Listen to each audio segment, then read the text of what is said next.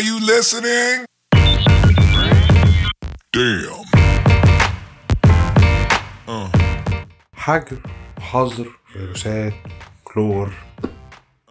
بقى دي شب... زهرة شباب عمري وأحلى أيام حياتي.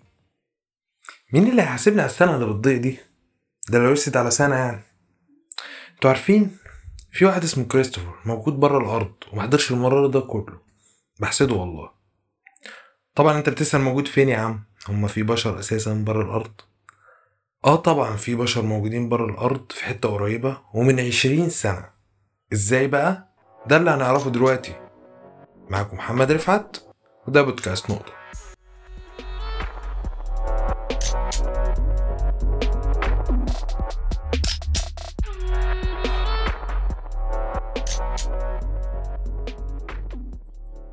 سنة 1998 بدأنا في بناء أول مكان يبقى عليه بشر بره الأرض واللي اتعرف بعد كده بمحطة الفضاء الدولية.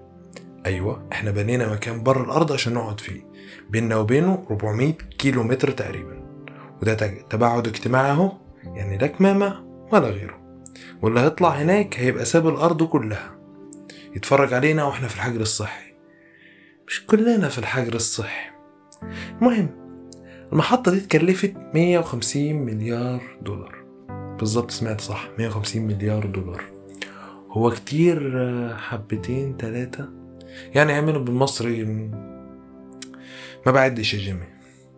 ليه بقى ده كله؟ لأن المحطة دي واللي هي أغلى حاجة بناها البشر لحد دلوقتي عبارة عن مختبر محندق على قدنا في الفضاء.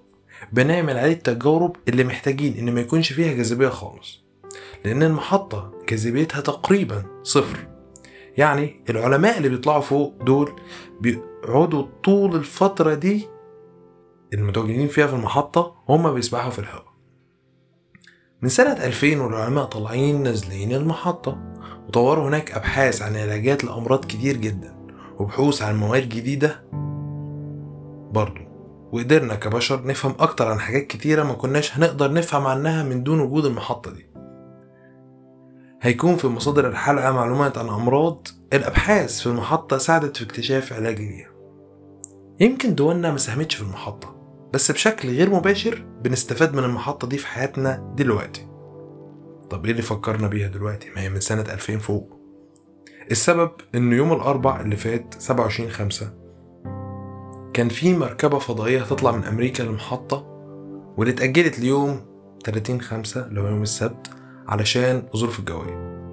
المميز في الرحلة دي إن ما كانش فيه برامج بتطلع بشر للفضاء غير من ثلاث دول بس أمريكا وروسيا والصين.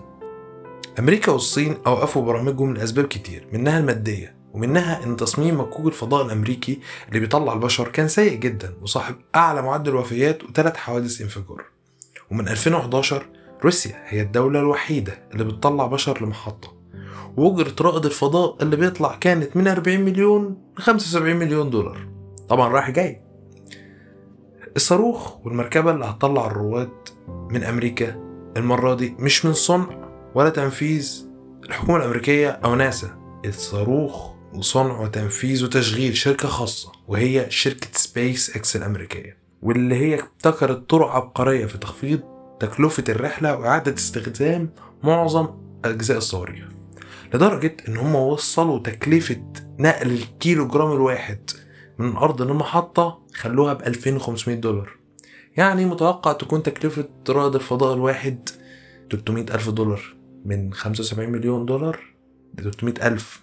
فرق كبير قوي قوي قوي إلى الآن مفيش رقم رسمي للتكلفة. ده طبعا تطور هائل جدا. أنا حاسس إنك أنت بتقول إن أنا مش منبهر. إحنا ملناش دعوة ما يدفعوا فلوس. الفكرة إن ده هيفتح باب علشان البشر والشركات تطلع القمر أو البشر يروحوا المريخ. وقتها ممكن يكون ابنك أو حفيدك من سكان كوكب تاني. محطة الفضاء الدولية في عنها تفاصيل كتير جدا ممكن نحكيها وهتبرر التكلفة دي. بس الفايدة الحقيقية إن دول العالم اللي كانت بتحارب بعضها في أول القرن اللي فات بدأ القرن الجديد بتعاون في العلم والبحث. تعاون خدم البشرية كلها وبيحافظ على عمرنا وبينقذ حياتنا. أنا وإنت بنستفاد منها امبارح ودلوقتي وبكرة. وزي ما البشرية تعاونت لازم نتعاون أنا وإنت. إحنا بنعمل حلقات بشكل أفضل ونتمنى إنك أنت تشاركها. وتقيمنا في المكان اللي بتسمع فيه الحلقة.